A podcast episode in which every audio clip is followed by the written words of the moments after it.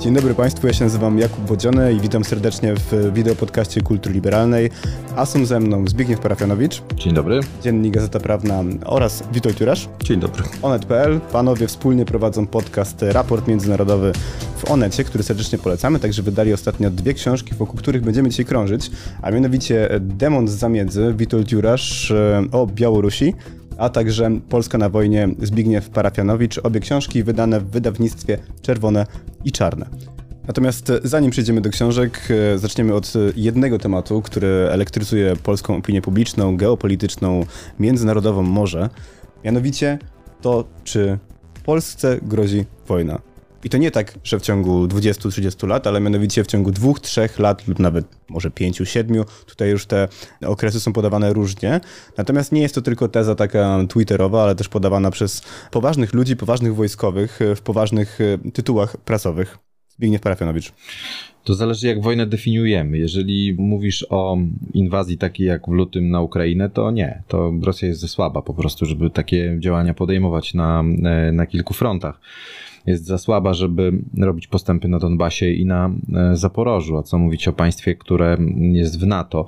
Natomiast jeśli chodzi o działania podprogowe, działania takie, które są e, prowokacjami przeciwko NATO, nawet takimi zaawansowanymi, twardymi prowokacjami, które wymuszają na przykład zaangażowanie kontyngentów innych państw, które stacjonują w państwach bałtyckich na przykład, czy jakichś działań na przysmyku suwalskim, to wszystko jest realne. Moim zdaniem ten kryzys graniczny w odniesieniu do Finlandii jako nowego państwa NATO, które jest testowane po prostu jako i postrzegane jako takie naj, najsłabsze ogniwo w tym momencie, bo dopiero e, świeży, świeże państwo zintegrowane z sojuszem, to te, te działania na granicy, one mogą potwierdzać te takie założenie, że rzeczywiście Rosja w najbliższych latach spróbuje jakoś twardo zagrać przeciwko NATO prowokacjami, czymś hybrydowym, pośrednim, coś, co będzie nowatorskie. No to jest e, ten cały arsenał rosyjski działań podprogowych, hybrydowych, działań dywersyjnych, on jest tym, w czym Rosja odnosi relatywne korzyści i sukcesy. W przeciwieństwie do działań takich pełnoskalowych, gdzie trzeba zaangażować całą machinę wojenną. E, I w takim, w takim wymiarze myślę, że, że możemy spodziewać się zagrożeń ze strony Rosji. To zaraz jeszcze, Witku, zanim dam Ci odpowiedzieć, no to dołożę tutaj to, że nie chodziło, jak rozumiem, w tych tezach właśnie o taką podprogową działalność, ale o pełnoskalową wojnę. Mamy na przykład wywiad majora rezerwy Michała Fischera w Gazeta.pl w rozmowie z Grzegorzem Sroczyńskim. Padają takie tezy. Wypieramy fakt, że rozpoczęła się trzecia wojna światowa. Oni, w domyśle Rosjanie, chcą robić to z marszu od razu po Ukrainie i celują z tym marszem na zachód w 2026 lub 2027 roku. No ja bardzo szanuję majora Fischera, jak chodzi o takie publikacje dotyczące sprzętu wojskowego. E, natomiast jest mi nieznany z publikacji e, na temat polityki światowej. Taką osobą, bo powiedzieli, że poważne osoby głoszą takie rzeczy, jest generał Andrzejczak ostatnio. No ja przypominam, że generał Andrzejczak był pisowcem jeszcze do niedawna w liberalnej opinii, potem rzucił papierami, przestał być pisowcem z dnia na dzień, ale jest wybitny, bo mówi w języku English. No ale to jest pan generał, który się zachwycił Jackiem Bartosiakiem. Jak się ktoś zachwycił Jackiem Bartosiakiem, to, to w moich oczach nie jest człowiekiem poważnym, mówiąc krótko. To jest bzdura, opowiadanie o, o, wojnie, która grozi Polsce, bo niby jak Rosjanie mieliby ją zrealizować? Przecież oni ledwie front trzymają. Bzdurą jest to, że Rosjanie odtworzą, i to nie w perspektywie pięciu, ale jeszcze dwóch lat, swój potencjał wojskowy, dlatego że oni stracili ponad 2000 czołgów. Owszem, do linii przywracają e, po kilkanaście, kilkadziesiąt miesięcznie, ale to jest nie nowe czołgi, tylko to są stare czołgi ze składów, czyli pięć lat mniej więcej im zajmie dojście ilościowe do tego, co mieli w momencie ataku na Ukrainę no ale to będą znacznie gorsze czołgi. I tak jest we wszystkich e, kategoriach broni, bo w śmigłowcach bojowych to na przykład w ogóle nie dojdą do tego, e, co mieli, bo stracili mniej więcej jedną trzecią, jak chodzi o te nowoczesne. Mówię o zarówno strąconych, jak i uszkodzonych. Poza wszystkim e, to założenie zakłada, że Stany Zjednoczone postanowią z własnej nieprzymuszonej woli popełnić harakiri i przestać być mocarstwem światowym, bo jeżeli Stany Zjednoczone by nie broniły Polski, państw bałtyckich, no to w tym momencie Korea Południowa zada sobie pytanie, czy może liczyć na amerykańskie gwarancje, Japonia zada sobie to pytanie, Izrael zada sobie to pytanie, Arabia Saudyjska, może Izrael jest tu najmniej ważny, dlatego że on ma własną bombę atomową, ale Japonia, Korea Południowa są państwami progowymi a Arabia Saudyjska buduje reaktor, elektrownię atomową. Z tych wszystkich powodów y, to się po prostu nie stanie. No nie ma takiej możliwości, żeby Zachód, czyli łącznie circa 60%, jak tak zliczyć, prawda, Stany Zjednoczone, Europę, Australię, Koreę, Japonię, circa 60% światowego PKB, przegrało z górną woltą z rakietami atomowymi, bo tym jest Rosja, tak? Że to oczywiście cytuję tutaj, chyba Johna McCaina cytuję, tak? To on tak powiedział, tak? Który ma 2% jeszcze w każdym roku leci w dół, tak? Bo jak tak popatrzeć na Rosję, to przecież, tak, tak powiedzmy, pięciolatkami, to ona zawsze, ten jej udział w światowym PKB e, spada. Mówiąc to, ja mam takie wrażenie, że po prostu jakiś sprytni PR-owcy koncernów, y, które są zainteresowane sprzedażą broni y, Polsce, a które nie są przekonane, że Platforma Obywatelska jest y, równie, czy też raczej koalicja obecnie rządząca, bo to nie jest tylko Platforma, jest równie zdeterminowana co PiS, żeby kupować broń, no to, że tak powiem, podbijają ten bębenek. I prawdę powiedziawszy, myślę, że to tam należałoby szukać inspiracji dla tego rodzaju sformułowań. No i wreszcie wśród tak zwanych sprzedawców strachu, czyli polskich środowisk geopolitycznych, które nie są zainteresowane sprzedażą broni, tylko sprzedażą książek swoich. Więc proszę kupować nasze książki, my nie sprzedajemy strachu. Ja się pozwolę nie zgodzić z paroma tezami, które tutaj mój kolega z podcastu zawarł w swojej wypowiedzi. Po pierwsze, nie wykluczałbym z debaty publicznej e, osób takich jak Bartosiak, określając ich mianem sprzedawców strachu tak jak już Ci kiedyś powiedziałem, mam wrażenie, że ich tezy, z którymi ja się w większości nie zgadzam, są wartymi e, punktami odbicia do dyskusji w wielu przypadkach. Ale które? Te, które głoszą w tym miesiącu, czy w zeszłym, albo czy w przyszłym? Każdy. Bo wiesz, jak ktoś tak, jak ktoś, ja dlatego powiem Ci, ja nie wykluczam, tylko dla mnie poważny człowiek generalnie nie zmienia poglądów tak dość regularnie, wiesz? Nie wiem, nie, nie, nie mam wrażenia, żeby Bartosiak jakoś regularnie zmieniał poglądy. No, tak, tak jak powiedziałem, ja mam wrażenie, że, że mimo wszystko ich obecność powoduje, że ta, ta debata jest bardziej obfita, kolorowa i, i bogata. Także z racji tego nie chciałbym e, stosować wobec nich pojęć, takich jak sprzedawcy strachu czy czegoś w tym stylu. Po prostu mam wrażenie, że są wartościową częścią tej polskiej debaty, pluralizują ją po prostu. A jeśli chodzi w ogóle o podejście takie, że e, straszymy, żeby nie kupować sprzętu. Wiesz, ja mam wrażenie, że nawet gdybyś założył, że przez kolejne kolejne 20 lat żadnej wojny na przysmyku suwalskim nie będzie, to i tak państwo polskie powinno wychodzić z założenia, że trzeba kupować broń, broń i jeszcze raz broń. Na, jak najwięcej Szkoda. broni, dużo broni i szybko. w ogóle co do tego nie spieramy, tylko motyw jest y, i tutaj spór jest raczej o to, w jaki sposób my kupujemy tę broń, tak? Bo okay, jasne. Jest zakupów jest teraz bardzo dużo i e, no, ja nie jestem dziennikarzem e, wojskowym, więc e, trudno mi to oceniać, no ale osoby mądrzejsze ode mnie w tym temacie mówią, że są to zakupy no dosyć nieprzemyślane, czyli kupujemy bardzo dużo, bardzo szybko, i za bardzo duże pieniądze. Znaczy te zdania są podzielone, no bo jeżeli na przykład, nie wiem, już nie, nie wchodźmy w szczegóły, ale weźmy na przykład kwestię armatohaubic, tak? Kupujemy od Koreańczyków dużo haubic jako rozwiązanie pomostowe, tych K9, z prostego powodu, dlatego Czyli że huta... krabopodobnych. Oczywiście, dlatego że huta Stalowa Wola po prostu nie jest w stanie wytworzyć takiej ilości, która jest potrzebna dla Polski. Tam jest mowa o kilkuset e, zestawach armatohaubic i wydaje się to liczba kolosalna, jeśli rozpatrujemy to w takich kategoriach właśnie zakupów wojskowych, ale popatrzmy na to, jakie są straty w armatohaubicach i sprzęcie artyleryjskim na Ukrainie. To są właśnie po kilkaset sztuk rocznie. Także mówienie o tych ilościach w kontekście tego, co się dzieje na Ukrainie i tego, ile tam tego sprzętu jest wytracane, to wcale nie są ogromne liczby w gruncie rzeczy. To nie są, to nie są jakieś wielkie, wielkie liczby, których należy się po prostu bać. Ale wracając do istoty sprawy i do tej właśnie kwestii wojny pełna zgoda z Witkiem, jeśli chodzi o taką pełnoskalową jakąś inwazję przeciwko NATO. To by było samobójstwo ze strony Rosji przede wszystkim. E, zresztą w ogóle swego czasu, jak Rosjanie straszyli Ukraińców odpaleniem brudnej bomby albo zbombardowaniem zaporowskiej elektrowni nuklearnej, to Petreus, były szef CIA, wysłał im taki podprogowy sygnał jako publicysta, jako ktoś z zewnątrz, który mówi o sprawach, co mogłoby być odpowiedzią ze strony Amerykanów i NATO.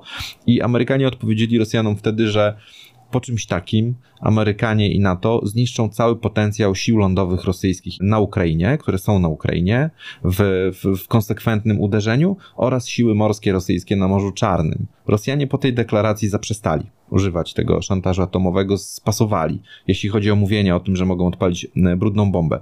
Rosjanie w starciu z NATO nie mają żadnych szans, najmniejszych. To jest tak jak straszenie grupą Wagnera.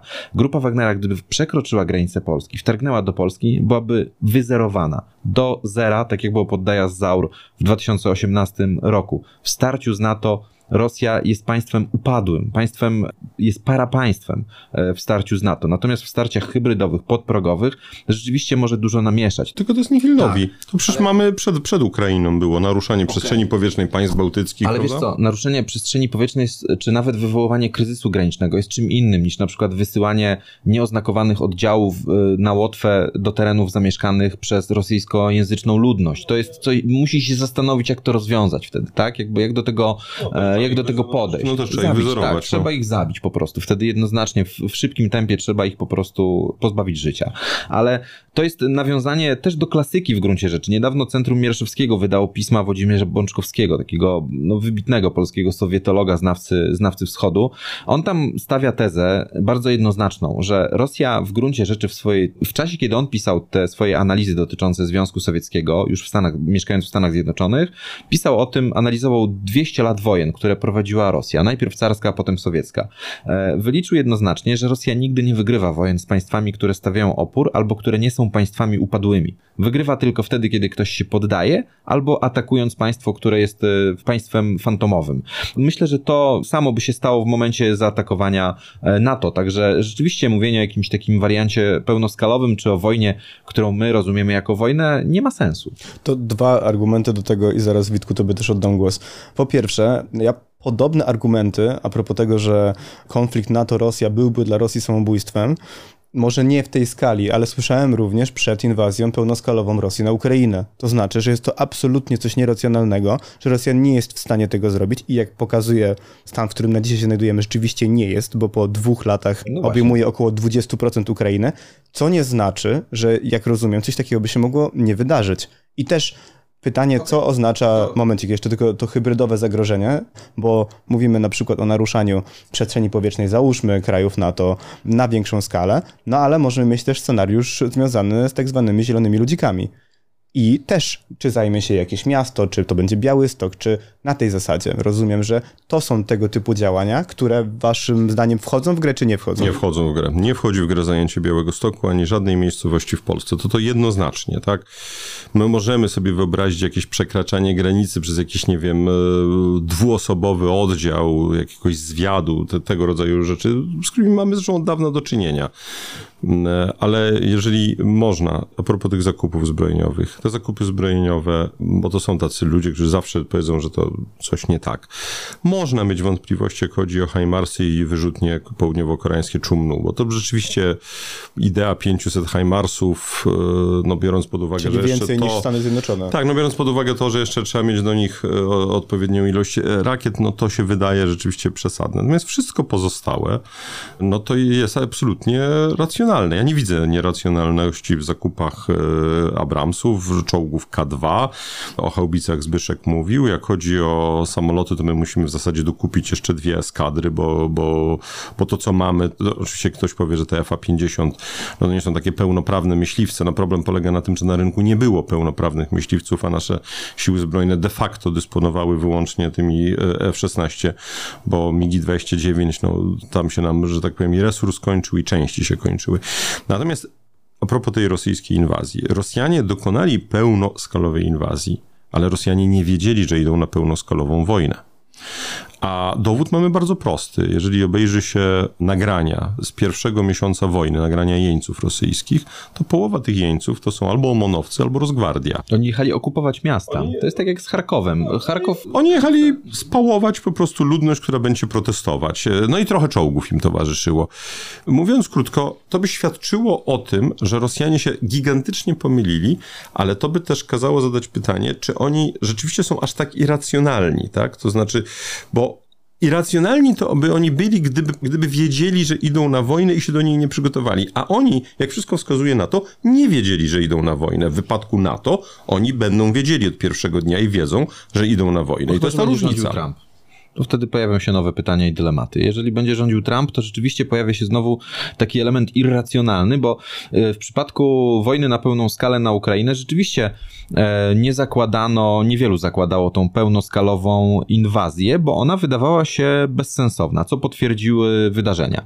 Sensowne wydawało się uderzenie na Donbas i przecięcie korytarza krymskiego, co się dokonało w czasie, w, w czasie tej wojny.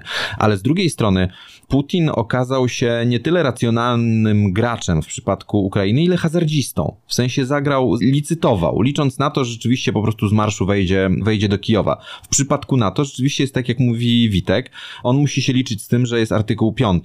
Pytanie, czy po powrocie do władzy Trumpa znowu nie zacznie kalkulować jak hazardzista, czy artykuł 5 będzie przestrzegany przez Trumpa, który obejmie władzę w Stanach Zjednoczonych? To jest pytanie otwarte. I tutaj pełnej gwarancji, czy Trump zachowa się właściwie w przypadku artykułu 5, ja nie mam. Uważam, że to nie jest, to nie jest pytanie, na które znamy jednoznaczną odpowiedź. No to ja jeszcze was dopytam w takim razie, bo też o tym artykule 5 NATO bardzo często się o nim wspomina i co on tak naprawdę rzeczywiście oznacza. To załóżmy, że dochodzi do tej tezy, z którą, jak rozumiem, dwójka z was się nie zgadza, czyli że Rosja w ciągu 3-4 lat zaatakuje Polskę w takiej inwazji pełnoskalowej, żeby od razu po tym, jak zdobędzie Ukrainę, do czego, jak rozumiem, jest jeszcze bardzo daleko. Co w takim razie oznacza ten artykuł 5, jeśli Polska się na niego powoła? Co się dzieje w tego typu wypadku? No tak naprawdę nie wiemy, bo nigdy żeśmy jeszcze wojny ze, ze, związkiem, znaczy nie, nie powiem my, bo my nie zawsze byliśmy po tej stronie, prawda? No artykuł 5 nie daje gwarancji. Każde państwo członkowskie NATO udziela takiej pomocy, jaką uznaje za stosowne udzielić. No bo tam jest to powiedzenie jeden za wszystkich, wszyscy za jednego, tak? Tak, z zastrzeżeniem, że to nie znaczy automatu, że cała armia portugalska rzuca się na pomoc y, Polsce. Czegoś takiego nie ma. Natomiast politycznie coś takiego istnieje. I gwarancją tego, że, że ten artykuł 5 zadziała, jest to, że mamy dzisiaj już na naszym terytorium, ale jeszcze ważniejsze na terytorium państw bałtyckich, bo to one są bardziej zagrożone, jeśli już, bo tam jest kwestia rosyjskiej mniejszości. Tam stacjonują siły wielonarodowe. Mówiąc krótko, to nie jest tak, że, te, że Amerykanie, Brytyjczycy, Francuzi i Niemcy decydują się, czy wejdą do wojny, czy nie wejdą, bo oni wchodzą pierwszego dnia, bo oni już tam są. No, żartobliwie rzecz ujmując, należy kupić trochę rosyjskich mundurów i w razie czego strzelać Amerykanów mówiąc ura.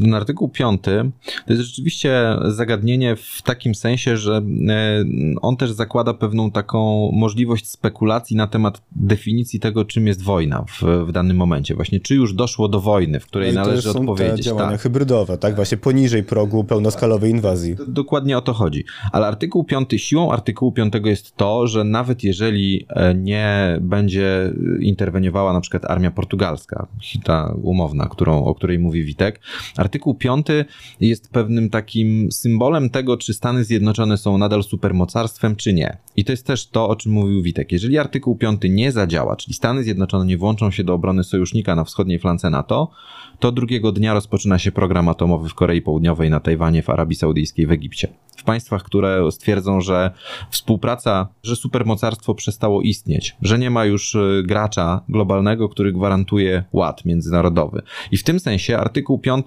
nawet jeżeli nie zostanie potraktowany y, przez wszystkie państwa NATO y, jak należy, to y, jeżeli Stany Zjednoczone chcą, tą, chcą nadal być supermocarstwem i zachować potęgę światową, muszą się liczyć z tym, że on jest czymś, na co papierkiem lakmusowym, na który cały świat będzie patrzył w przypadku ewentualnego ataku na Polskę. No i jest jeszcze jeden czynnik.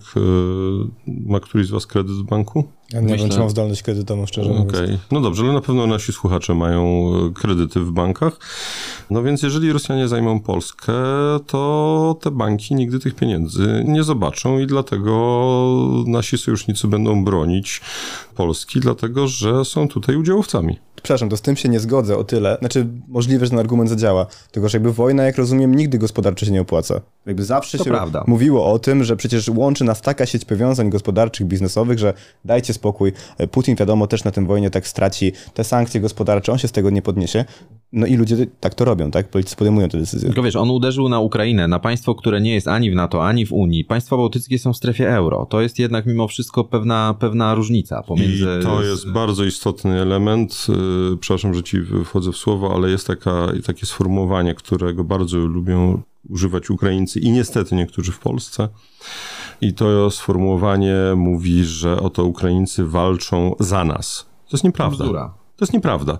Ukraińcy walczą za siebie. Bardzo słusznie, mówię tego dziennikarz Onetu, PiS zrobił to, co zrobił, pomagając Ukrainie, ale bardzo niedobrze się stało, że w którymś momencie uwierzył, że Ukraińcy walczą za Polskę, dlatego że to spowodowało, że ta pomoc była udzielana absolutnie bezwarunkowo, a przede wszystkim nie, nie stworzyła po prostu pewnej, pewnego formatu relacji, w którym Ukraińcy by rozumieli, że oni jednak coś są Polsce winni w zamian za tą pomoc. Tak, jeśli uważają, że walczą za Polskę, to tutaj możemy chyba razem zaproponować, bo często z tą tezą walczymy, walki za Polskę, możemy taką hipotetyczną sytuację sobie wyobrazić, że, że Ukraina po prostu rezygnuje z, z tej walki za Polskę i przestaje walczyć. I zobaczymy, co się wtedy wydarzy w ciągu kilku dni, tygodni, jak to, jak, jakie to będzie miało konsekwencje. Gdzie oni będą, a gdzie my. Tak, i ten argument jest argumentem fałszywym. Trzeba go zwalczać na każdym kroku, kwestionować i przekonywać do tego, że nie powinien być w odniesieniu do Polski stosowany. Ale to w takim razie, skoro ten argument jest fałszywy, to jakim powinniśmy się posługiwać w stosunku do Ukrainy? Co Ukraina powinna nam być winna? Czego można oczekiwać od państwa, które toczy wojnę od dwóch lat? Bo to jest z kolei ten argument z drugiej strony, tak? To znaczy, nie możemy naciskać na Ukrainę, nie możemy naciskać na Zełenskiego, No, pułapka.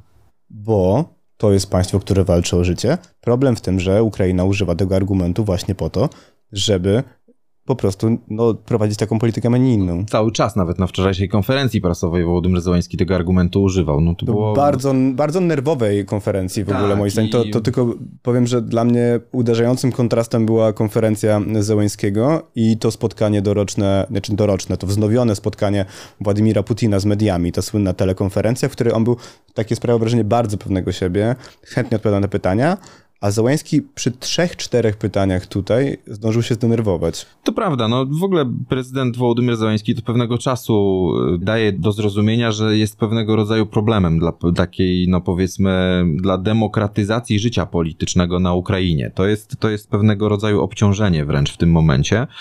E, Jeśli chodzi o, y, o tą kwestię, czy Ukraińcy są nam coś winni, moim zdaniem nie, nie są nam nic winni. To jest kwestia nie dyskutowania w kategoriach, co kto komu jest, ile, ile kto komu jest winien, tylko kwestii tego, jak my definiujemy swoje interesy wobec, e, wobec Ukrainy. Bo ja mam wrażenie, że też bardzo długo, gdzieś powiedzmy, można to liczyć w dekadach, my postrzegaliśmy politykę wobec Ukrainy jako politykę, w której my realizujemy wręcz te interesy ukraińskie, że jakby za- zastanawiamy się, co jest dobre dla Ukrainy, jak, jak sprawić, żeby coś dla Ukrainy było dobre w No bo Unii to była kwestia NATO. tego, że nasze Ukrainy były tożsame z e, interesami Ukrainy. Właśnie problem polega na tym, że nie zawsze są. Nie zawsze. W kwestiach gospodarczych, w kwestii usług, rolnictwa, czy nawet w procesie integracji z Unią Europejską te, te interesy się rozjadą.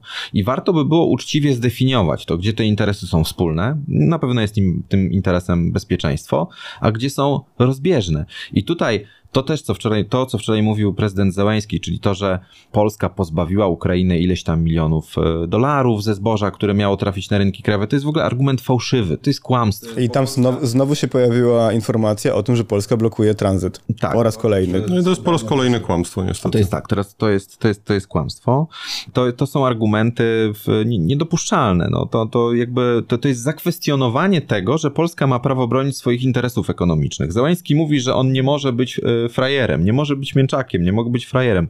I jak rozumiem, w metatezie sugeruje, że Polska może być tym frajerem, może być mięczakiem i może zrezygnować ze swoich interesów ekonomicznych. Znaczy, to jest najbardziej uderzające właśnie w tym, że mm, ze strony ukraińskiej jakby jest pełne uznanie prawa Szwecji, Niemiec, yy, no nie mówię Wielkiej Brytanii, Stanów Zjednoczonych, bo to jakby jest oczywiste, no ale po- powiedzmy takich państw jak Szwecja, takich państw jak Holandia, żeby wspomagając Ukrainę, zarazem dbać również o swój własny interes.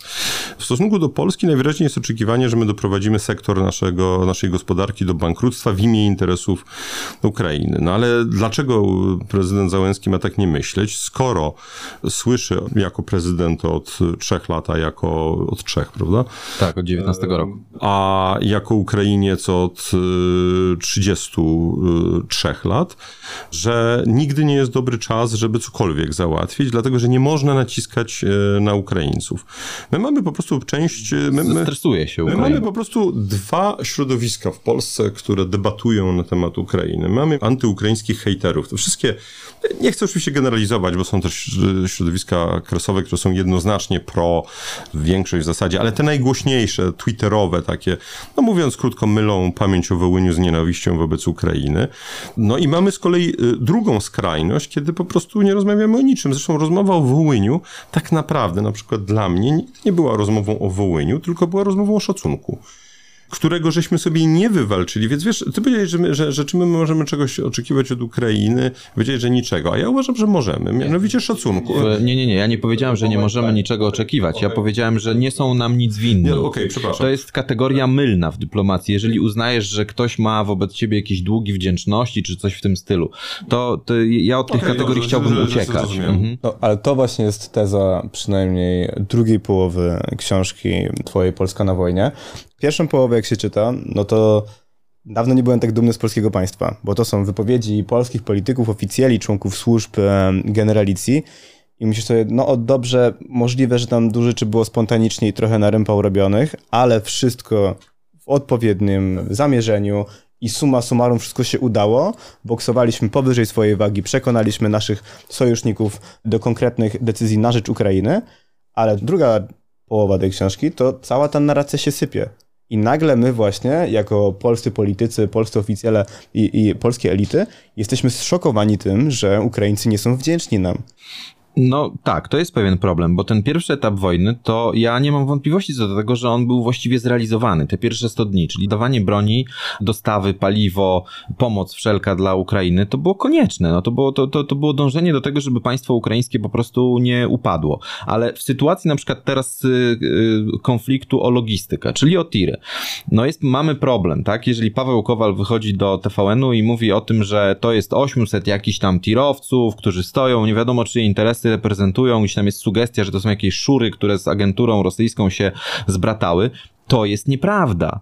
Walka o logistykę to jest walka o to, żeby w przeciągu kilku lat ukraińska konkurencja nie rozmontowała polskiej branży transportowej. To mówimy o tym. Ukraińcy, tak samo jak z rolnictwem, mówiąc o zbożu, próbują włożyć nogę w drzwi do jednolitego rynku unijnego w kwestii rolnictwa i usług. Czyli w, w dwóch e, obszarach, w których Polska jest konkurencyjna na rynkach europejskich. Jeżeli e, abstrahujemy od interesów tych branż, no to nie można mówić o tym, że my mamy do czynienia z poważnym państwem. Polska nie jest poważnym państwem wówczas. Zełański przewoźników odsądza od czci i wiary, a uchylmy rąbek tajemnicy na temat rozmów, które się toczą pomiędzy stroną polską a ukraińską, bo pewien wgląd mam w to, jak wyglądają te rozmowy, jeśli chodzi o transport, logistykę i o tiry. Polacy próbują od kilku tygodni spytać Ukraińców, przedstawcie koszty, jakie generuje wasza branża transportowa i ile uzyskujecie ze swojej działalności logistycznej na bazie umowy Ukraina-Unia. Nikt tych kosztów nie chce przedstawić. Według polskich wyliczeń Ukraińcy pracują za jedną ósmą ceny polskiego przewoźnika. To są wyliczenia polskiej strony. Ukraińcy nie chcą tych danych przedstawić. Jeśli ten spór ma być transparentny, jeżeli mamy mówić o, o poważnie o sprawach, to w, warto by było, żeby strona ukraińska postępowała ze stroną polską uczciwie, przejrzyście, e, grała fair i pokazała, jakie są koszty branży logistycznej ukraińskiej i czy rzeczywiście jest tak, jak mówi strona polska, czy jest to jedna ósma kosztów polskich i e, niech wytłumaczą, dlaczego polscy przewoźnicy musieli się zgodzić na pakiet mobilności, e, czyli na zwiększenie swoich kosztów e, jakby dostarczania, świadczenia tych usług i mają się godzić bez żadnego oporu na, na rzeź, krótko mówiąc, swojej branży w, w imię jakichś bliżej niesprecyzowanych ideałów wspólnotowych pomiędzy Polską a Ukrainą. No to może jeszcze, skoro Zbyszek ujawnia tło, to i ja ujawnię tło. My mamy takie, taką grupę ludzi, którzy się zajmują dialogiem polsko-ukraińskim. Tak się składa, że zdecydowana większość tych po stronie polskiej wykłada na uczelniach e, ukraińskich. I oczywiście nie twierdzę, że tam jest jakiś Jung Team, ale twierdzę, że w odwrotną stronę to nie działa. I może to jest pewien problem również z doradcami po naszej stronie. E, To jakby po pierwsze. Po drugie, jak chodzi o książkę Zbyszka, którą serdecznie polecam, to To jest to no, rzeczywiście pewien pomnik tego, co myśmy zrobili. I to, bo że zrobiliśmy bardzo dużo, chociaż ja nie mm, podzielam opinii, że myśmy przekonali do, czegoś sojuszników, dlatego że mm, myśmy odegrali ogromną rolę. Biorąc pod uwagę nasz potencjał, to co mamy w magazynach, to myśmy dostarczyli procentowo więcej niż dostarczyli Amerykanie. No i też w kluczowym momencie. Tak, ale, ale prawda jest taka, że to dzięki Stanom Zjednoczonym w znacznie większym stopniu niż dzięki Polsce Ukraińcy zdołali wytrzymać ten e, rosyjski atak. My rzeczywiście byliśmy pierwsi w pewnych działaniach, na przykład słynnej koalicji czołgowej, ale koniec końców Niemcy na Leopardy się zdecydowali po tym, jak Amerykanie zadeklarowali, że dostarczą Abramsy, a nie wtedy, kiedy myśmy e, rzucili pomysł, prawda? Nasze rzucenie aż tak ważne nie było, w mojej opinii. Nie, nie, nie, tam chodziło o coś innego. O to i to też jest jakby bardzo wyraźnie zaznaczone w mojej książce. Amerykanie musieli dać Niemcom furtkę do wyjścia z trudnej sytuacji, żeby było, że oni poparli pomysł amerykański, a nie polski. To też te, takie było tło tego. Zgoda, no ale koniec końców, ale koniec końców Niemcy ustąpiły nie dlatego, że Polska coś zrobiła, tylko dlatego, że Amerykanie coś zrobili. Ale co dla mnie w tej książce jest depresyjne, bo ty zacząłeś mówić o tym, że najpierw jesteś dumny, a później tak jakby jest ta druga część książki. Bo co nam Zbyszek w książce pokazał? Pokazał nam, że państwo polskie działa na zasadzie bypassów na zasadzie struktur ad hoc, na zasadzie takiej, że nie działa dyplomacja, służby, Ministerstwo Obrony, y, trzeba organizować. No w zasadzie to polega na tym, że kilku facetów, którzy mają takie trochę harcerskie naleciałości, zadzwoni jeden do drugiego, coś ustalą, coś zrobią. Jakby ktoś tak spojrzał, jak to było formalnie robione, to najprawdopodobniej to by w ogóle byłby jakiś dramat. Mam nadzieję, że nikt się nie weźmie za rozliczanie tego, bo nie należy tego rozliczać, tylko należy temu przyklasnąć. Ale to nie zmienia faktu, że solidne państwo działa wtedy, kiedy w momencie kryzysu uruchamiają się jego struktury, a nie wtedy, kiedy się okazuje, że struktury nie działają w ogóle, ale na zasadzie wielkiej improwizacji to się uda, no bo wiecznie na zasadzie wielkiej improwizacji nie można tworzyć nowoczesnego państwa. To ja tylko chciałem dodać a propos właśnie wykładania na uniwersytetach, że dwójka polityków, urzędników ukraińskich, która odegrała taką no, nieprzyjemną rolę w sprawach gospodarczych z Polską, czyli pani wicepremier Wereszczuk i wiceminister rolnictwa, który mocno na nas donosił w Brukseli swego czasu, e, to są absolwenci Kirklanda w Warszawie. No ale Kirkland to jest trochę co innego. No tak, tak, tak, ale wiesz o co chodzi, no to jest jakby jakby to, tutaj... No. Kirchland, a stypendia, to wiesz o tym, że chodzi o co innego. No tak, ale chcę ci też pokazać jakby, że tutaj e, mimo wszystko zostały zachowane te asertywne jakby elementy po stronie ukraińskiej. Tam nikt się po prostu nie certoli ze stroną polską. Jednoznacznie stawia swoje żądania i oczekiwania w kwestii właśnie usług rolnictwa, czyli tych dwóch obszarów, w których po prostu jesteśmy konkurentami i to forsuje i realizuje to poprzez instytucje unijne, omijając Polskę, nie rozmawiając z Polską. Ja mam po prostu bardzo krytyczną opinię, co nie jest tajemnicą są y, i ty Zbyszku wiesz i, i ty Kuba wiesz na temat w ogóle polskiego establishmentu polityki zagranicznej. Y, konkretnie, ja przypominam jak wyglądały relacje z Ukrainą. Kiedy PiS przychodzi do władzy, PiS idzie na zwarcie, ale takie zwarcie, że my się kłócimy z Ukrainą po prostu już wyłącznie o Wołyń i w ogóle nie ma innego tematu poza Wołyniem. Wszyscy potem zapominają na koniec w ogóle o co chodziło, od czego chcą. tak. Dokładnie. Zresztą pamiętam, że kiedyś jeden z dziennikarzy przebywających w Kijowie zrobił zdjęcie takiej łachy piachu na Dnieprze w Kijowie i e, Michał Potocki. Michał, tak. Ale mi Michał skomentował, że tą wyspę należy nazwać Dworcikowi Ostriw. I były wówczas głosy krytyczne z polskiego środowiska eksperckiego, tego doradzającego, które mówiły, ej, to jest przesada, tak nie można, nie można uczynić całokształtu relacji bilateralnych zakładnikiem jednej kwestii, no więc nie było tych głosów. Potem następuje z kolei przejście do drugiej skrajności, czyli po prostu bezwarunkowa poparcie i nie uzyskujemy nic.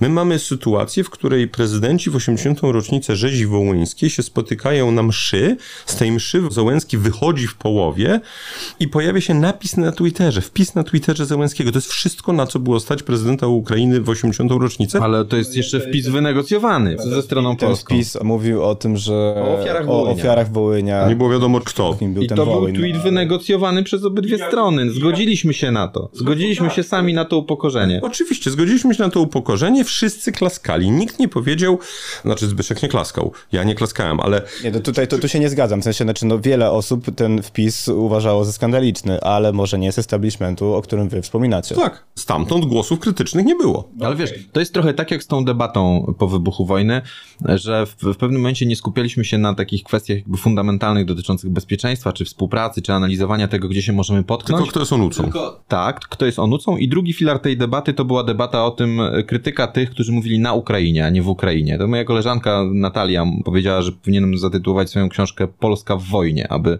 być w pełni prawilnym i poprawnym politycznie, jeśli chodzi właśnie o pisanie wy czy na.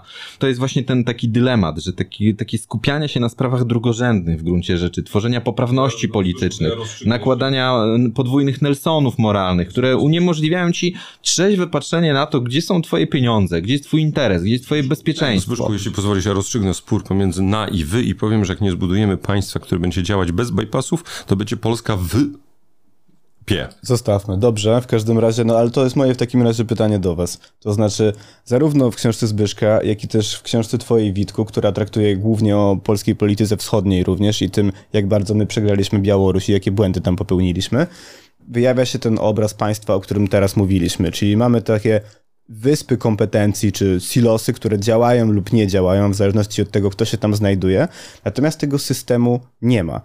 Po części oczywiście jest to kwestia słabości państwa, po części jest to kwestia establishmentu, no ale mamy teraz nowe otwarcie, nową władzę, nowe deklaracje. I moje pytanie jest, czego wy od niej oczekujecie w kontekście polskiej polityki zagranicznej? Zacznijmy od tej Ukrainy, o której już rozmawialiśmy i potem pójdziemy dalej.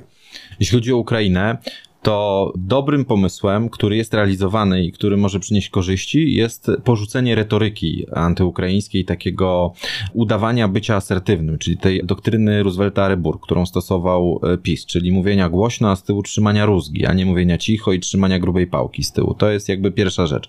Dużą korzyścią jest wejście takiego, nawet udawane wejście do takiego mainstreamu w mówienia o Ukrainie, pozbawia, pozbawia Zełęńskiego argumentów w atakowaniu e, polskiego rządu i mówieniu o tym, że on postępuje niewłaściwie, że postępuje przeciwko Ukrainie, czy gra razem z Rosją przeciwko Ukrainie, tak jak się wymsknęło prezydentowi Załęskiemu w ONZ-cie, to, to, to, to taka przestrzeganie poprawności politycznych tworzy fakty polityczne i to jest, to, jest, to jest bardzo ważne, że my uciekamy od tej pułapki e, bycia, wstawania z kolan e, retorycznego. Załęskiego to było fatalne. E, tak, to, to było fatalne, ale, ale dla nas nie jest fatalne wchodzenie do tego nurtu mówienia o Ukrainie w sposób prawilny, bo to wybija argumenty Załęskiemu, wybija mu z ręki argumenty. Natomiast jeśli chodzi o treść, to dobrze by było, gdybyśmy mimo wszystko właściwie definiowali swoje interesy ekonomiczne w obszarze usług i rolnictwa przede wszystkim, utrzymywali nadal te interesy w dziedzinie bezpieczeństwa, bo to jest sprawa jednoznaczna i bezdyskusyjna, że ta współpraca powinna być kontynuowana.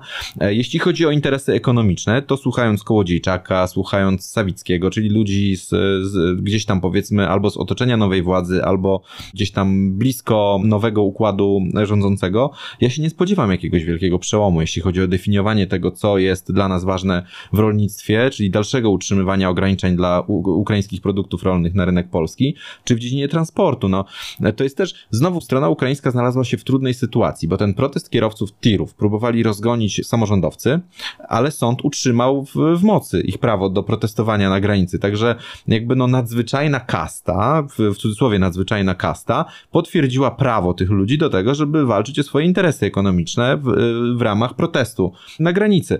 Dobrze by było, gdyby ta nowa władza asertywnie definiowała to w sposób e, właściwy, a nie ulegała tej dyplomacji dla zdjęcia, czyli że y, pojedziemy sobie do Kijowa, zrobimy zdjęcie z Zełęskim, będzie fajnie, przyjaźnimy się i ustąpimy, bo Ukraina walczy za nas i musimy jej ustąpić w kwestiach, które biją nas po kieszeni. To jest droga donikąd. No powinienem zacząć od Białorusi, żeby swoją książkę zareklamować, ale na Białorusi, prawdę powiedziawszy, to nie, za bardzo widzę jakiekolwiek wyjście, prawdę powiedziawszy.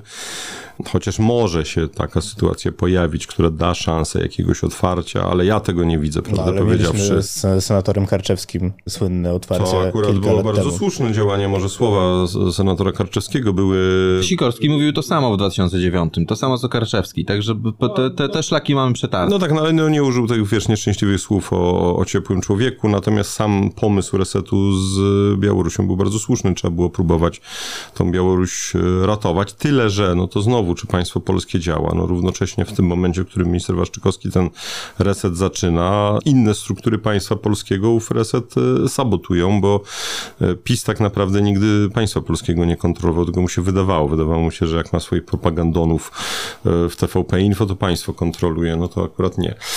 Czego ja bym oczekiwał? Bym oczekiwał przede wszystkim twardego zdefiniowania, gdzie jesteśmy, a to oznacza, że musimy sobie brutalnie zdać sprawę z tego, że nie mamy wektora wschodniego i prowadzimy bezalternatywną politykę zagraniczną. Możemy się lewarować, wzmacniać przy pomocy zwiększania efektywności państwa polskiego i siły instytucji państwa polskiego, a nie poprzez wymyślanie jakichś e, głupot w rodzaju tego, że oto, prawda, dzięki Trójmorzu staniemy się regionalnym mocarstwem. Dla jasności mówię to jako zwolennik koncepcji Trójmorza, tylko w, nie w takim pisowskim rozumieniu, że oto, prawda, powołaliśmy Trójmarze, dwa razy shake hand i oto jest to istotny element polskiej polityki zagranicznej. On się może stać istotny, będziemy w niego 20 lat inwestować.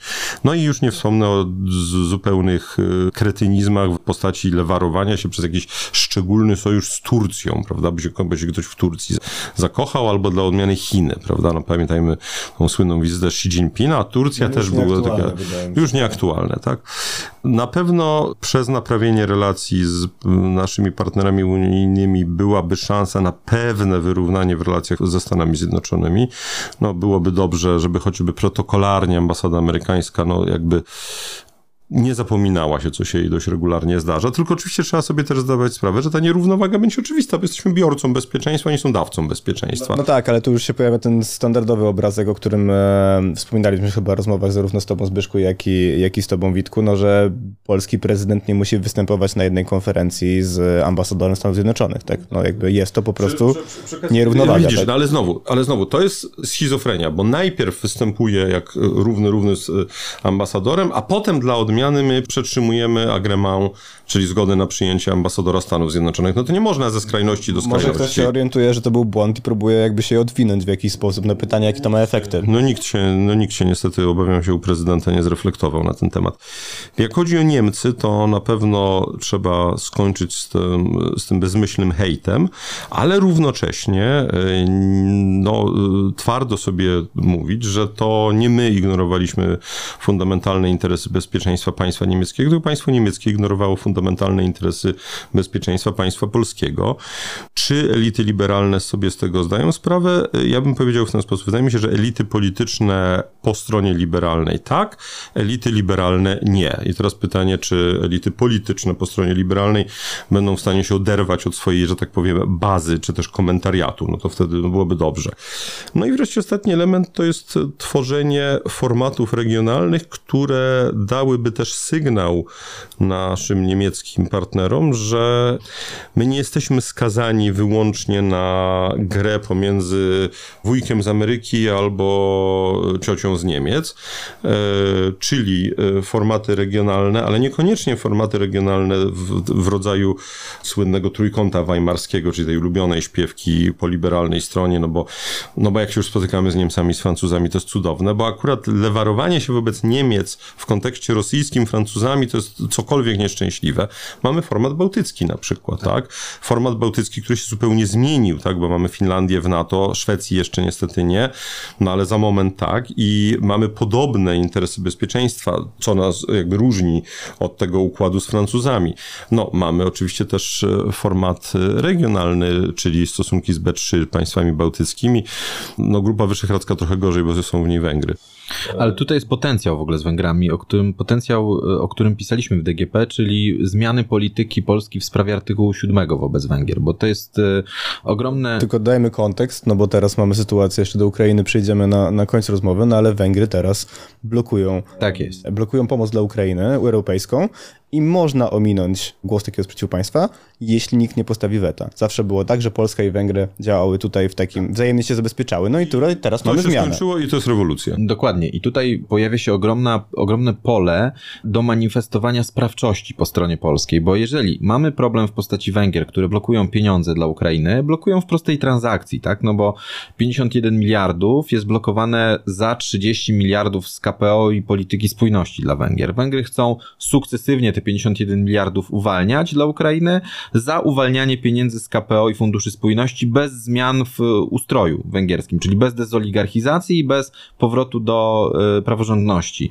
I teraz tak, jeżeli Polska odchodzi od modelu y, blokowania głosowania w ramach artykułu 7, to zyskuje narzędzie nacisku na Węgry w sprawie pieniędzy dla Ukrainy. A jeżeli zyskuje argument w sprawie pieniędzy dla Ukrainy, to zyskuje również argumenty w układaniu stosunków z Kijowem, czyli pokazuje, że jest sprawcza, że jest państwem, które odchodzi od polityki grania w jednej drużynie z Węgrami i może coś zrobić, może wpłynąć na, e, na Węgry, a tym samym może oczekiwać od Kijowa ustępstw, może oczekiwać zmiany retoryki, może oczekiwać ustępstw na przykład w sprawie rewizji umowy dotyczącej transportu i logistyki, czyli powrotu, krótko mówiąc, do licencji, do wydawania pozwoleń na przejazd e, odpowiedniej ilości tirów przez polskie autostrady, E, i przez Polskę w ogóle. Także tu nie jest tak, że nie mamy żadnego pola do działania. To, to pole jest. Jeżeli Węgry siedzą okrakiem na barykadzie, jeżeli są państwem, które nie wiadomo w której drużynie gra, czy z Chinami i Rosją, czy z Unią Europejską i NATO,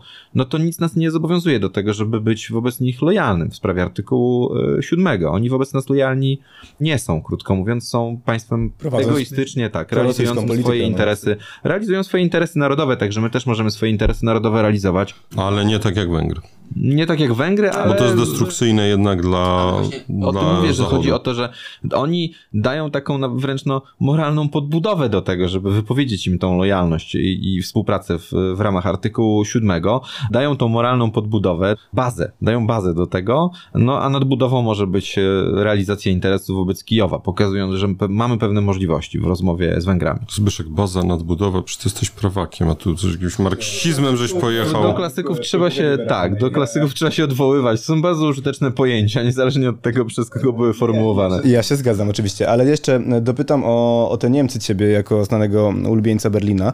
Ja kiedyś w takim tekście bodajże z zeszłego roku postawiłem tezę, że jeśli e, doszłoby do zmiany władzy, to paradoksalnie Tusk czy rząd opozycyjny mieliby znacznie większą szansę na uzyskanie reparacji od Niemiec. Co powinno się zrobić, żeby raz odżegnać się od tego stereotypu proniemieckiej, uległej partii, jaki Platforma sobie zdobyła, no i pokazałoby rzeczywiście, że, że tutaj ta jakoś sprawczość jest. Ale jak ty w takim razie by wyobrażał sobie tę politykę wobec Berlina?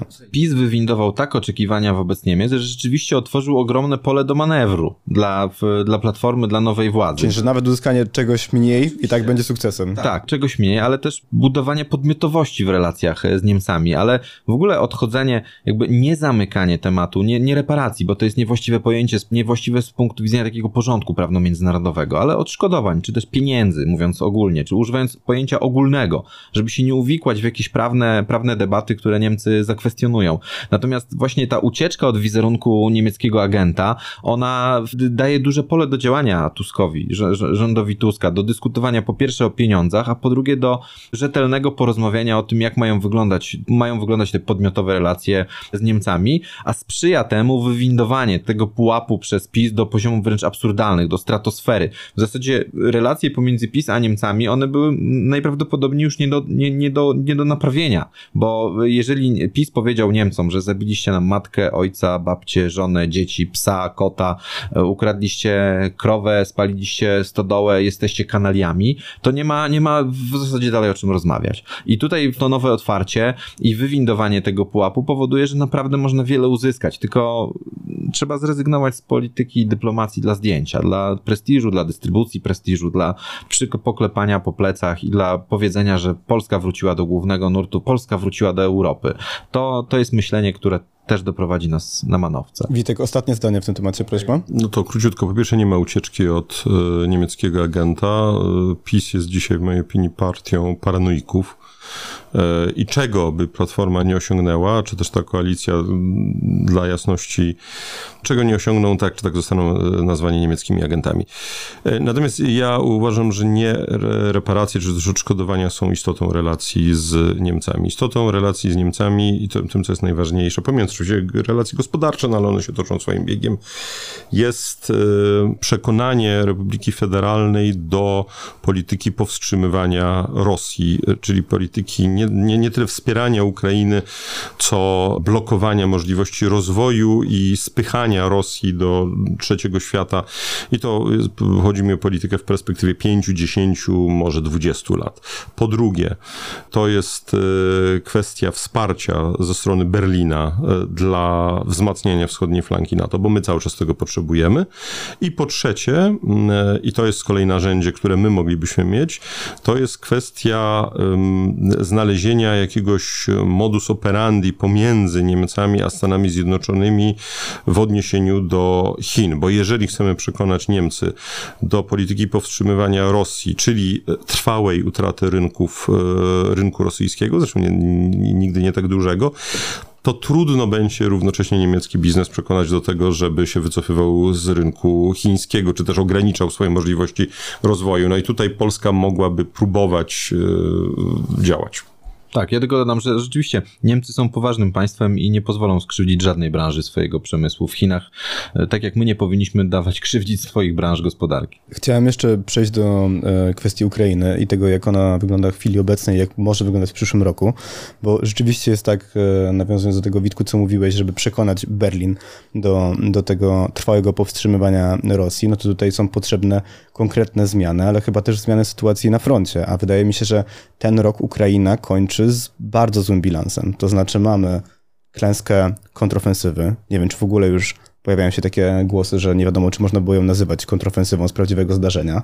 Mamy problem ze wsparciem militarnym i finansowym Stanów Zjednoczonych, które obecnie zostało zablokowane w kongresie. Spada wsparcie, czy takie społeczne poparcie dla wspierania Ukrainy wśród Amerykanów. Teraz to jest wciąż obecnie 63%, ale rok temu było prawie 20 punktów więcej. To samo jest w Unii Europejskiej, to znaczy Węgry blokują teraz pakiet pomocowy dla Ukrainy. To wszystko składa się dla Was na taki obraz, żeby mówić o tym, bo to też jest obecnie najczęściej dyskutowana teza w kontekście Ukrainy, że Kijów przegrywa tę wojnę? Zdecydowanie nie. Ja uważam, że jeżeli ktoś miał oczekiwania rok temu, że y, Ukraina nie wiadomo co odbije, to po prostu był oderwany od rzeczywistości. Ukraińcom owszem udało się na południu, owszem wokół Charkowa, no ale na Boga to to, to był wyjątek od reguły. No, walczą z wielokrotnie większym i nadal silniejszym państwem. Jeżeli udaje im się utrzymywać front, to samo to jest sukcesem. Zresztą ja chyba tydzień po rozpoczęciu wojny napisałem, jak ta wojna się skończy. To znaczy, skończy się w taki sposób, po tym, kiedy już było jasne, że, że państwo ukraińskie nie padło, że Ukraińcy nie odbiją wszystkich okupowanych terytoriów. Pytanie, czy oni w ogóle chcą odbić wszystkie okupowane terytoria, bo ukraińscy politycy na ofie, no to mówią, że odbicie regionów, w których, e, no mówiąc krótko, poparcie dla Rosji jest znaczne, a w Doniecku i w Ługańsku niestety jest, to oznacza ściągnięcie sobie piątej e, kolumny. Jak chodzi o tą pomoc amerykańską, to rzeczywiście jest kłopot z alokacją e, środków przez kongres, ale to nie znaczy, że Stany Zjednoczone nie mogą dostarczać broni, dlatego że prezydent ma prawo z magazynów armii amerykańskiej dostarczać ile chce i już rzecznik Pentagonu Kirby o tym wprost zakomunikował zaatakował, wysyłając taki sygnał do kongresu, że jak nie dacie pieniędzy, no to wtedy my będziemy dostarczać, ale to osłabi potencjał armii amerykańskiej. W związku z tym ja myślę, że to jest y, gra. Y, dobrze się dzieje, że połączone są te środki dla Ukrainy ze środkami dla Izraela, bo to jakby powoduje, że mm, no, jakby lobby proizraelskie, które jest w Stanach Zjednoczonych silne, ono jakby działa również na rzecz Ukrainy. Myślę, że te środki zostaną, no może niekoniecznie w grudniu, ale w styczniu na pewno odblokowane. Inna sprawa, że one są już znacznie mniejsze, ale to jeszcze Zbyszku ci dorzucę, zanim przekażę ci głos, bo wspomniałeś Witku, że ci, którzy mówili, że Ukraina odbije wszystkie terytoria, byli oderwani od rzeczywistości. No ale ja słucham polityków ukraińskich, którzy nie mówią na ofie, a mówią do Zachodu, mówią do siebie. A słucham też Kiryło Budanowa, czyli szefa wywiadu ukraińskiego, który mówi to samo, tak? Wojna zaczęła się na Krymie i na Krymie się skończy. Ale... Więc może to był błąd Ukrainy z kolei, wywindowanie tych oczekiwań do jakichś absurdalnych. W żaden sposób to nie jest błąd. Jeżeli wchodzisz na ring, to nie zakładasz, że przegrasz. Po prostu. I tyle. Jeżeli wchodzisz na ring i mówisz, że no dobra, to w pierwszej rundzie trochę powalczę, w drugiej spróbuję skrócić dystans, tam podskoczę, ale będę używał tylko, nie, nie używał ciosów prostych, tylko na tam na korpus, jakieś ten. No. Tutaj bokserskie doświadczenie Zbigniewa Parfenowicza. Chodzi po prostu o to, że nigdy w walce nie zakładasz, że przegrasz. Na poziomie retorycznym i na, ka na każdym innym. Nie odbicie wszystkiego nie jest przegraną. Poczekaj, Witek, ale ktoś musiał wydać zgodę na tą kontrofensywę i zrobili to Amerykanie. Czyli musiał zakładać, że były tam jakieś racjonalne zręby i wiara w to, że może się udać. I powiem tak, z perspektywy czasu, bo potem w sierpniu, w sierpniu tego roku odbyło się spotkanie w Polsce gdzieś pod Rzeszowem, super tajne Amerykanów, Brytyjczyków i Ukraińców. Najwyższych rangą dowódców był Załużny, w którym próbowano przekonać Ukraińców, że popełnili błąd roz, rozdzielając kontrofensywę na trzy kierunki, czyli na właśnie te desanty na Hersońszczyźnie, na pod Richowem e, i próbę odbicia Bachmutu. Zresztą Załęski zdaje się obiecał Bidenowi, że Gorłówkę odbije, czyli takie dawne miasto na przedmieściach, duże miasto na przedmieściach Doniecka, które było takim, było Gorłówka i Jena Kijewę, takie miasta bliźniacze trochę. Jena Kijewę to było miasto przestępców, a Gorłówka to był garnizon milicyjny, czyli przestępców w mundurach, krótko mówiąc, w czasach Janukowycza. Ale jakby Ukraińcy popełnili wiele błędów w tej kontrofensywie, ale ona nie była z definicji skazana na niepowodzenie. Ale rzeczywiście założenie, że uda się przebić klin do Morza Azowskiego w rejonie Tokmaku, było e, założeniem no, racjonalnym. Tak samo jak, e, jak to, że nie zakładano, że odbije się Charkowszczyznę w takim tempie i w takiej ilości jak we wrześniu 2022, ale skupienie tej kontrofensywy rzeczywiście na Tokmaku, ono da dawało pe pewne realne możliwości pozbawienia Rosji bardzo dużych zysków taktycznych na Ukrainie, czyli przebicie korytarza, e, zlikwidowanie korytarza krymskiego. Kolejna sprawa. Jeżeli NATO nie pozwala Ukraińcom użyć pocisków manewrujących Storm Shadow przeciwko mostowi krymskiemu, to nie możemy oczekiwać, że ta kontrofensywa się uda. Jeżeli wojska rosyjskie na Zaporożu z Krymu mogą być dalej zaopatrywane w amunicję, w sprzęt, poprzez most krymski, to y, siłą rzeczy e, jest tak, jakbyś y, pozwolił, znowu się odwołam do, do, do, analogii walk na ringu, jakbyś kazał walczyć Ukraińcom z zawiązanymi rękoma z tyłu. No, bez przesady.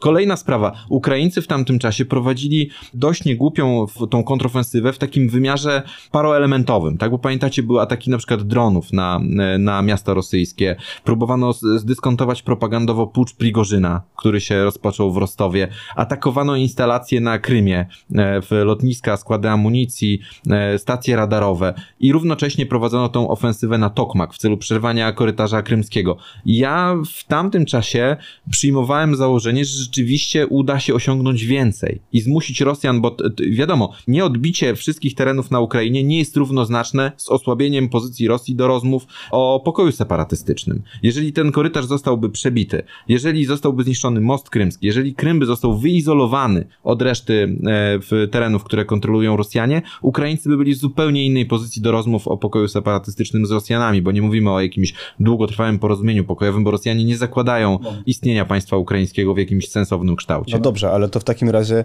gdzie te błędy w większości były popełnione? Bo może to jest kwestia podejścia amerykańskiego, niemieckiego, szerzej mówiąc zachodniego, no bo ono zakładało od wielu miesięcy, że Moskwa zmęczy się wojną, sankcjami, że Putin wreszcie zrozumie swój błąd, tak? I w jakiś sposób ustąpi. No i stąd te wszystkie teorie i retoryka o tym, że tak samo jak teraz jest z Taurusami niemieckimi, które zwleka się z ich przekazaniem. I tu znowu był standardowy szolcowy argument, że eskalacja, że nie warto i tak dalej, i tak dalej. Więc może tu jest ten błąd, tak? To jest bardzo poważny błąd. To jest bardzo poważny błąd, że nie daje się Ukrainie broni, broni i jeszcze raz broni. Po prostu Zachód powinien dać Ukrainie wygrać. Nie przeszkadzać jej w zwycięstwie, dostarczyć jej wystarczającą ilość broni i pozwolić jej użyć i samolotów, i pocisków manewrujących, i wszystkiego, co jest potrzebne do tego, żeby Rosjan nadgryźć w korytarzu krymskim, y, na, na moście krymskim. Izolacja Krymu, pokazanie, że to jest teren, który, na którym doszło do katastrofy humanitarnej, bo jeżeli nie byłoby dostaw jedzenia, wody, prądu w końcu na Krym, to Putin byłby w sytuacji fatalnej. Gdyby to się wydarzyło w roku wyborczym, czyli w 2024 będą wybory prezydenckie na, w Rosji, to miałby poważny problem. Ten system zacząłby się chwiać w takim sensie, że zaczęto by mu zadawać pytania. Oczywiście nie byłoby czegoś takiego, że Putin z dnia na dzień straciłby władzę, ale ludzie z otoczenia prezydenta zaczęliby mu zadawać pytania, dlaczego klejnot w koronie, nasze, nasza zdobycz Krym jest izolowany? Dlaczego ludzie nie mają tam wody? I właśnie dlaczego tego Zachód nie No właśnie, czyli w, to, to, nie jest tak, że tylko Ukraina odpowiada za porażkę w tej kontrofensywie. Ja się tutaj fundamentalnie muszę z tobą nie zgodzić, bo ty powiedziałeś, że Zachód zakładał, że sankcje co, zmuszą Rosję do zakończenia wojny. Nie wszyscy rozumieli, że sankcje to jest y, takie, wiesz, lekarstwo przy dłużonym działaniu. Te sankcje na Rosję działają, ale one, ale one nie są w stanie zmienić zachowania Rosji tu i teraz. One są w stanie jej po prostu y, zablokować perspektywę rozwoju. Tylko tutaj wejdę w ci słowo. Możliwe, że specjaliści dotyczący sankcji tak myśleli. Natomiast to, co było prezentowane w mediach, było prezentowane zupełnie inaczej. To znaczy, Rosja do dzisiaj to już miała być potrójnym bankrutem. Tymczasem PKB Rosji wzrasta i radzi sobie z tymi sankcjami dużo lepiej niż miała sobie radzić. To w, nie wiem w których mediach, no ja na pewno tak o sankcjach nie pisałem. Ja też nie. Zresztą strona ukraińska przy okazji tej książki, część komentariatu ukraińskiego oskarżyła mnie o, o bycie ruską onucą za użycie określenia putinomika, czyli właśnie to, co się wydarzyło po 14 roku, czyli umożliwienie bankowi centralnemu rosyjskiemu i ludziom takim jak German Gref skalibrowanie tej gospodarki tak, żeby ona mogła przetrwać sankcje po 2014 roku. Te sankcje są zdecydowanie silniejsze ale ja przypominam, no, tak się wiesz składa, że 30 lat temu napisałem pracę magisterską o sankcjach z polityce zagranicznej Stanów Zjednoczonych i tam miałem case study Iran, Irak, Haiti, Libia, Kuba i w żadnym z tych wypadków y, sankcje no, nie dokonały jakichś spustoszeń, tak? One dokonały spustoszeń w tym sensie, że uniemożliwiły rozwój tym państwom, tak? I czyli to jest jakby long run narzędzie. Teraz pytanie, czy racjonalne było oczekiwanie sukcesu kontrofensywy przy równoczesnym uniemożliwianiu Ukraińcom na przykład zniszczenia mostu krymskiego? No a może o to chodziło, żeby e, Ukraińców doprowadzić do punktu, w którym oni sami zaczną rozumieć, co jest możliwe, a co nie jest możliwe. No i oczywiście tutaj w Polsce pojawia się taka śpiewka, taka melodia, że no to jeżeli tak, no to znaczy, że ten Zachód jest wiarołomny. No to takie sformułowanie, prawda, które to się zaraz Neville Chamberlain i rok 39 pojawi. No to tak samo się też pojawiają te analogie dotyczące początku początkowego tematu naszej rozmowy, tak? Że zaraz jesteśmy przed wielką wojną, której nic sobie nie zdaje ja sprawy. Ja się fundamentalnie nie zgadzam z tymi analogiami, bo to inaczej mapa świata wygląda. Natomiast dlaczego uważam, że Zachód nie jest wiarołomny? Zachód ma po prostu inny cel niż Ukraińcy. Zachód, celem Ukraińców jest odbicie terytoriów. Jeszcze celem Zachodu jest spowodowanie, żeby po tej wojnie rosyjsko-ukraińskiej nie było kolejnej wojny rosyjsko-ukraińskiej i żeby Rosja stała się przewidywalnym partnerem. To jest zupełnie inny cel.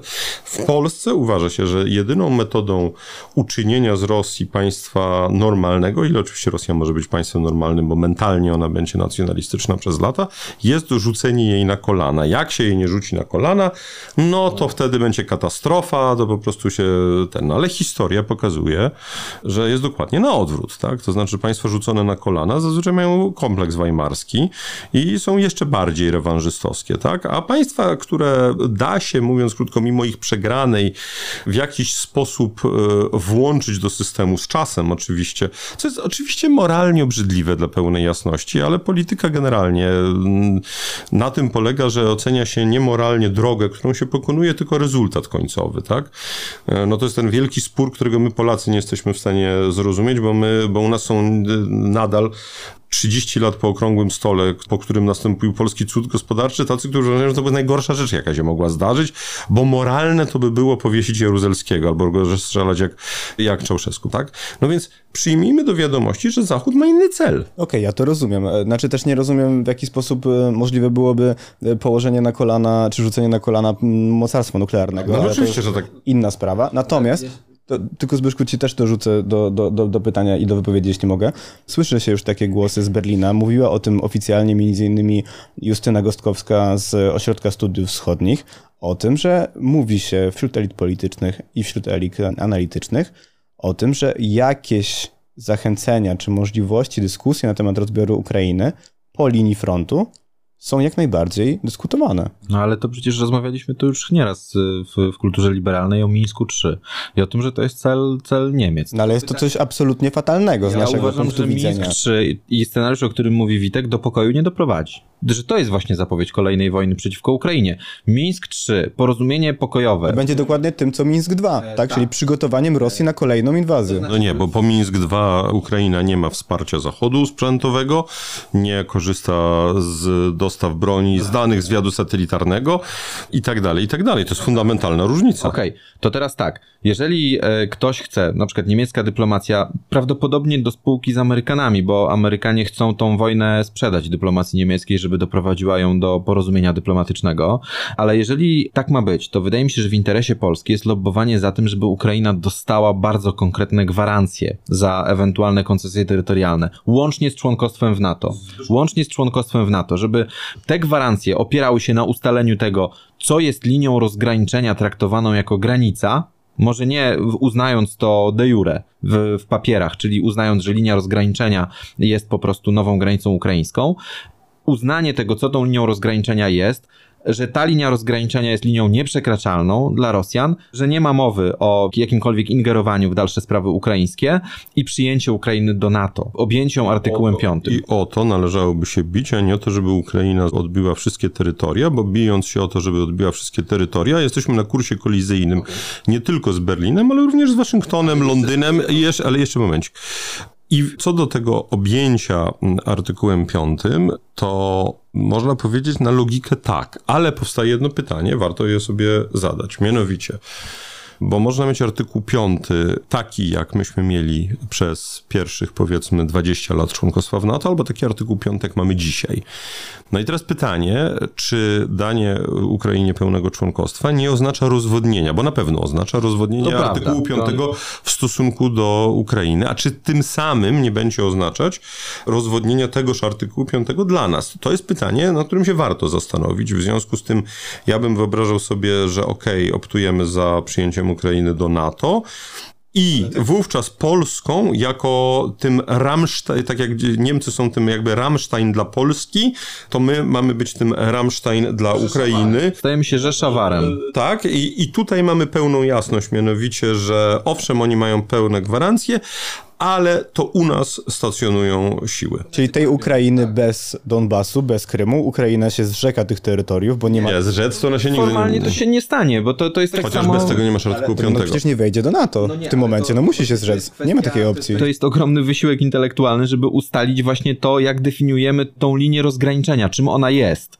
Jak pozapisywać to, żeby linia rozgraniczenia nie stała się szarą strefą, w której na przykład Rosjanie będą ją zmieniać, naruszać, przesuwać i w ten, w ten no, sposób testować Czyli wracamy do koncepcji, która była już w Stanach forsowana bodajże e, w tym roku, e, Foreign Affairs, czyli Półwysep Koreański, tak? No tak, tylko że no Korea rzeczywiście południowa nie jest w NATO, no to, to jest inny typ gwarancji, ale jeszcze chciałem dopowiedzieć tutaj do, do Witka i do twoich wypowiedzi kwestię dotyczącą odbijania terytorium.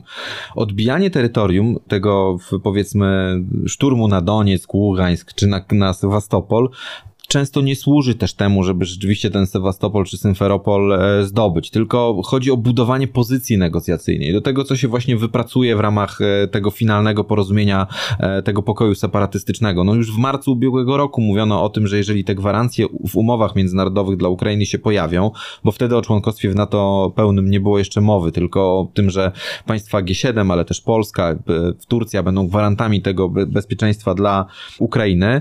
Ukraina nieoficjalnie opisywała opisywaliśmy to w DGP w marcu ubiegłego roku, wprowadzała moratorium na Krym, na pytanie krymskie na 100 lat. To e, potwierdził po jakichś paru miesiącach pod nazwiskiem Andrii Sybicha, czyli zastępca administracji Załęskiego. Moratorium, czyli niedyskutowania o statusie e, Krymu przez kolejne 100 lat. I to są te rozwiązania pomostowe, które mówią o tym, jak właśnie traktujemy te tereny okupowane. Jeśli chodzi o odbijanie Doniecka, technicznie przy zapaści e, rosyjskiej, przy jakimś radykalnym dozbrojeniu Ukraińców, to jest możliwe. Tylko po co Ukraińcom katastrofa humanitarna w postaci uciekających tłumów rosyjskojęzycznej ludności, która chce żyć e, w Rosji? To jest Ukrainie niepotrzebne. Technicznie to jest nawet możliwe. Przecież Ukraińcy są ciągle w Awdijiwce, która jest na przedmieściach, nie wiem, może 10 kilometrów od dawnego pasa startowego lotniska w Doniecku. To jest e, wszystko jakby w zależności od tego, ile dostarczasz broni takiemu państwu jak Ukraina, które jest relatywnie waleczne. Te cele militarne, one są do, do, do zrealizowania. No tak, ale o tym też mówił e, Walerii Załużny w tym słynnym e, tekście i wywiadzie w, w The Economist i tutaj jest jasno powiedziane, czego Ukraina potrzebuje, e, żeby wygrać. To znaczy samolotów, przyjąć inicjatywę na niebie, szybkiego szkolenia wojsk, szybkiego wyposażenia żołnierzy w sprzęt, pomocy rozwoju techniki, pokonywania pól minowych, przełamywania umocnień i po czwarte więcej precyzyjnych systemów rakietowych oraz systemy do walki elektronicznej. Ale to wszystko składa mi się na obraz taki, że potrzebujemy de facto przełomu jeśli chodzi o uzbrojenie Ukrainy, przełomu, którego ja politycznie nie widzę. Zarówno w Unii Europejskiej, jak i w Ameryce, biorąc pod uwagę kontekst wyborczy, i to, że może Trump. wygrać Trump. I to nas prowadzi do bardzo przykrej konkluzji. Bardzo, no nie, wiesz co, dla, dla mnie konkluzje są albo logiczne, albo nielogiczne. Mianowicie, czy my w Polsce cały czas mówiąc o tym, że oto Ukraina musi odbić wszystko i to w ogóle tylko o to chodzi, czy my nie stajemy się po prostu partnerami, na których będą patrzeć, bo to, że na tam ktoś powie, a Niemcy będą na nas patrzeć, to pal licho Niemców, przepraszam za potoczność, ale czy Amerykanie nie będą, nie zaczną na nas patrzeć, że my po prostu jesteśmy oderwani od rzeczywistości, że my nie czytamy. Zależy jak to komunikujesz. Jeżeli komunikujesz to jako taką metatezę propagandową do skutecznego wzmacniania morale po stronie ukraińskiej, to okej. Okay. Jeżeli kanałem wywiadowczym i dyplomatycznym dajesz do zrozumienia, że wiesz na czym stoisz i na, na jakie, są, jakie są realia, jakie są fakty na ziemi, jak mawiają Amerykanie, to to nie, nie ma żadnego problemu. Tak jak mówiłem, nikt nie wchodzi na ring z założeniem, że przegra. Ale to nie jest przegrana. Właśnie na tym, Zbyszek, na, na tym polega różnica. Inaczej definiujesz zwycięstwo i w mojej opinii, jeżeli, bo to jest, wiesz, to jest taki fundamentalny spór, czy Finlandia w roku 40, po wojnie zimowej, ja kiedyś napisałem, że Finlandia wygrała wojnę zimową i usłyszałem, no jak pan mógł napisać coś takiego, przecież Finlandia tą wojnę przegrała, bo musiała oddać część terytorium. No dobrze, to Proszę spojrzeć na mapę, zobaczyć wielkość e, ZSRR i zobaczyć wielkość Finlandii. Finlandia obroniła swoją niepodległość, Finlandia pozostała państwem demokratycznym, Finlandia odłożyła oczywiście w czasie, no w tamtym wypadku na lat 80, tak? Dzisiaj ten czas się skrócił. Wejście do struktur zachodnich, no do tych wojskowych, tak? Bo w wypadku Unii Europejskiej to, to był ten czas krótszy. No ale na Boga, no to w takim sensie ona wygrała, tak? Ona pozostała niepodległym państwem. Ukraina pozostanie niepodległym państwem po tym, kiedy napadło na nią mocarstwo nuklearne. Czy to jest przegrana? Nie. W mojej opinii to jest wygrana. No nie, ona pozostaje państwem niepodległym teraz. Jeżeli wypracowany zostanie Mińsk 3 dla Ukrainy, to będzie państwem, za 10 lat będzie państwem kadłubowym. Nie, już bez dostępu do nie, Morza Czarnego, a nie, nie tylko Azowskiego. Nie, dlatego, że nazywając to porozumienie pokojowe Mińsk 3, ty z automatu narzucasz skojarzenia z Mińsk 1, Mińsk 2. Nazwij to porozumienie pokojowe Wilno 1 i już będziesz miał inaczej. No nie, Ale to chyba zależy od tego, co się tam znajduje, tak? A nie czy gdzie było Niemcy nie wypełnią tego odpowiednią treścią. Jeżeli nie wypełnią gwarancjami... Nie, ale nie, nie ma. Dlatego, że są Niemcy. kuratorem tego porozumienia. Dlatego, nie. że Amerykanie Sullivan w, w magazynie Foreign Affairs jasno sformułował oczekiwania Amerykanów pod adresem Niemiec. To jest partnerstwo w przywództwie. Poczekaj, tylko skończę. Sullivan wyraźnie nawiązał do partnerstwa w przywództwie we wrześniu e, tego roku, pisząc, że konflikt na Ukrainie musi zostać rozwiązany przez Europę, czytaj Niemcy. Przez Niemcy wprost formułował to, że Niemcy muszą zarządzić procesem Jeżeli e, nawiązał do partnerstwa tego... w przywództwie, to powiedział, że Niemcy w imieniu Stanów Zjednoczonych i, i do, tak samo doskonale jak ja rozumiesz, że to, że z Rosjanami rozmawiać będą Amerykanie. A potem a potem wejdą Niemcy w imieniu, per procura. Ale to nie będzie tak, że Niemcy się będą układać. Układają się Amerykanie. To Amerykanie są graczem numer jeden i pozostają nim. No okej, okay, to zobaczymy, co będzie w, w, treści tego, tego umownego Mińska, czy też Wilna 1, czy Mińska 3. Proponuję uciekajmy od Mińska, bo, bo, bo to nam tworzy pewną kalkę. Okej, okay, to, jest, to jest dobry pomysł. Rzeczywiście nazwa Wilno 1 to jest dobre nowe otwarcie, albo Warszawa 1. Tak Życzmy sobie w takim Warszawa. razie, panowie, e, Warszawy 1, Wilna Wilna 1 albo, i niepodległej albo Ukrainy. Osla 1. Albo Osla 1, a jednocześnie ta nasza rozmowa ukazuje się, wydaje mi się, w tym ostatnim okresie przedświątecznym i szczególnie polecamy tutaj oczywiście książki kultury liberalnej, ale również książkę Witolda Jurasza oraz Zbigniewa Parafianowicza do kupienia i do sprezentowania zalecam wszystkim zainteresowanym polityką e, wschodnią, ale także polityką polską. A wam panowie na dziś serdecznie dziękuję. Dziękuję. Parafianowicz i Witold Jurasz. I wszystkiego najlepszego. I wszystkiego dobrego wam i państwu. Do zobaczenia i do usłyszenia.